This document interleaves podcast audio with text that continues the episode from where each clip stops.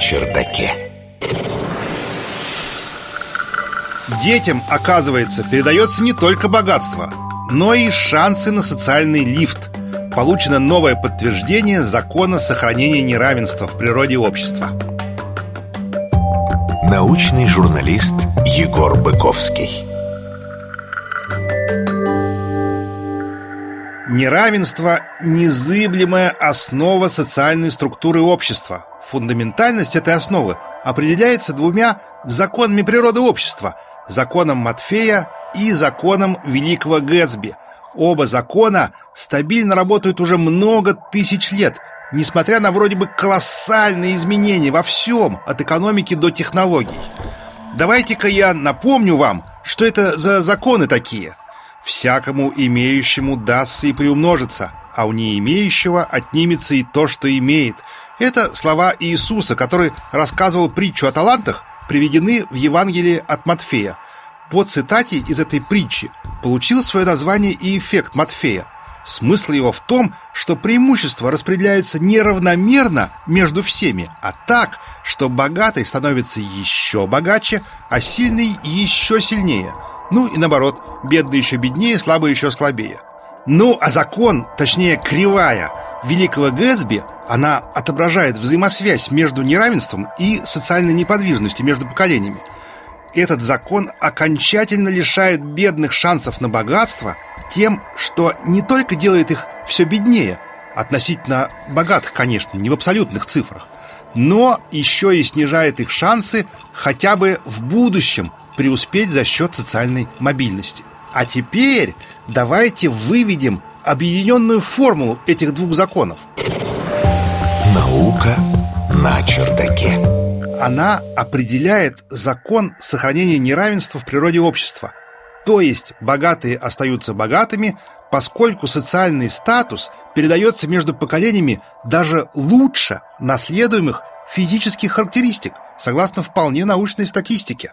Значит ли это, что богатым или бедным людям суждено оставаться такими, как будто бы это заложено в их как бы социальных генах?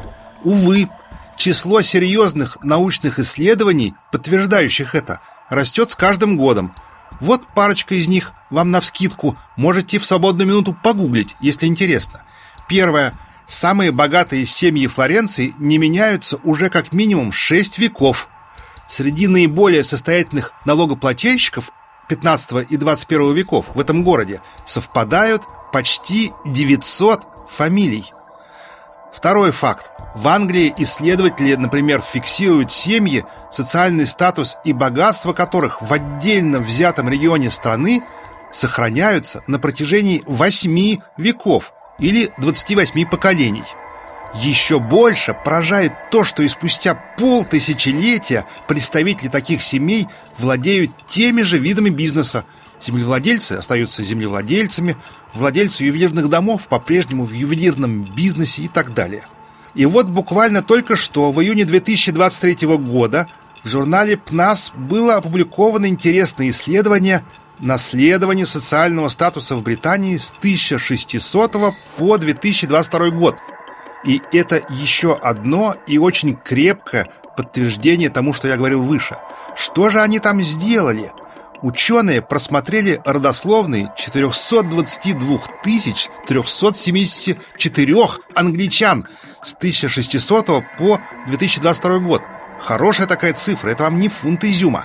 Оказалось, что эти родословные содержат корреляции в социальных статусах не только прямых родственников, но и даже четвероюродных братьев и сестер.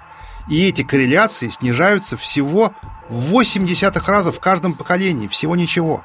При этом образование, вы удивитесь, друзья, никоим образом не увеличило базовые показатели социальной мобильности – Социальный статус в этом исследовании измерялся шестью показателями. Статус занятости, статус высшего образования, грамотность, стоимость жилья, руководство компанией и индекс множественной депривации для места жительства. Индекс депривации – это, по сути, мера бедности. В общем, как в известной песне Высоцкого «Родишься бабабом и будешь бабабом тысячу лет, пока помрешь».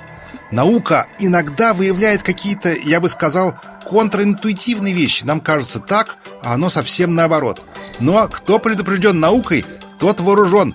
станьте исключением из этого грустного правила. Наука на чердаке.